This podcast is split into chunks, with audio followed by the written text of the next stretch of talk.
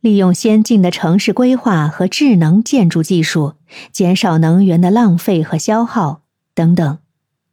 这个目标的挑战性在于，要实现百分之百可再生能源供应，需要解决诸多技术、经济和社会方面的问题。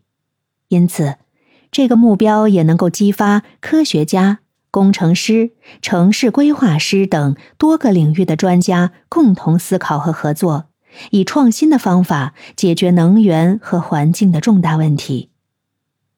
那么，创建了目标之后，你需要建立一个高效的创新流程，从创意的提出、筛选到实施，确保每个阶段都有明确的角色和责任。